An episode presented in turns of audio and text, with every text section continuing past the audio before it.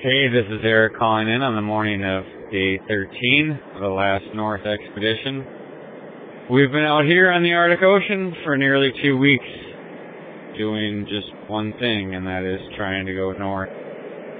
I don't know if it's been successful or not. We've been nailing away daily, just trying to make what seems like an inch of progress.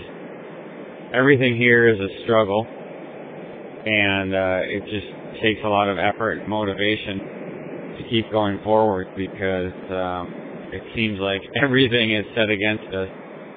As I mentioned in the blog yesterday, we've had a little bit of bad luck with just gear breaking. Uh, my compass broke, which was really frustrating, and that I've never had happen and was really unforeseen. Although we got out the repair kit and epoxied it, and even though there's a slight bubble in it, this morning it should work.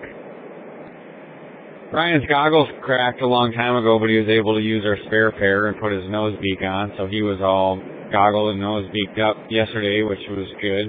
Just helps keep the face warm and protected.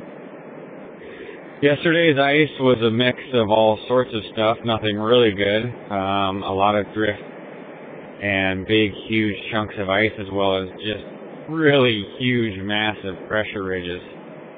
Um, if I wouldn't have been hauling such a huge load and struggling with every step, I would have really enjoyed yesterday because the weather was clear and we had good visibility and the ice was just gorgeous. I mean, just the variety of shapes and forms that exist here are pretty incredible. And at one point, Ryan and I were up on a block of ice scouting the route and the sun was just shining right. And when our snowshoes kind of moved the snow off the block, you could just see it illuminating this kind of bluish light. It was just gorgeous.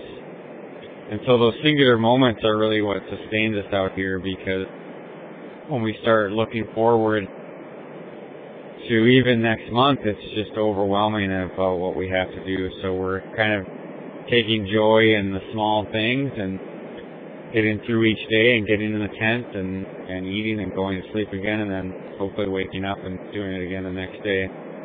This morning the weather, the wind changed 180 degrees and it's kind of overcast. Hopefully the whiteout isn't too bad, but I'm not that opt- I'm not that optimistic unfortunately. I'm, I'm a realist out here.